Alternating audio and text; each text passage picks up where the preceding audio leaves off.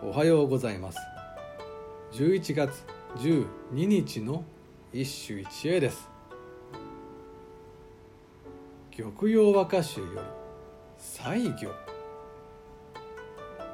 木枯らしに木の葉の映る山里は涙さえこそもろくなりぬれ。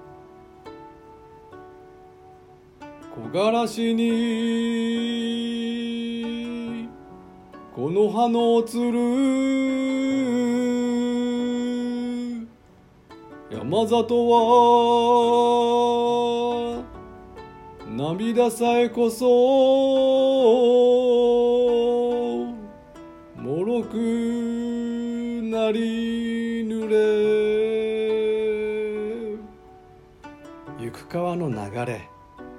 よどみに浮かぶ歌方。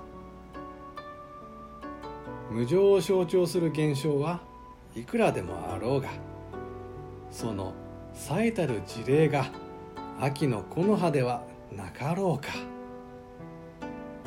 木枯らしで木の葉が次々と散っていく山里。私の涙ももろくなって止めどなく落ちてゆく。読み人は西行。春の頃にはまだ咲かぬ花を求めて山里を駆け巡った層にあるまじき執着の人間に虚しき落ち葉はどのように映ったのだろうか。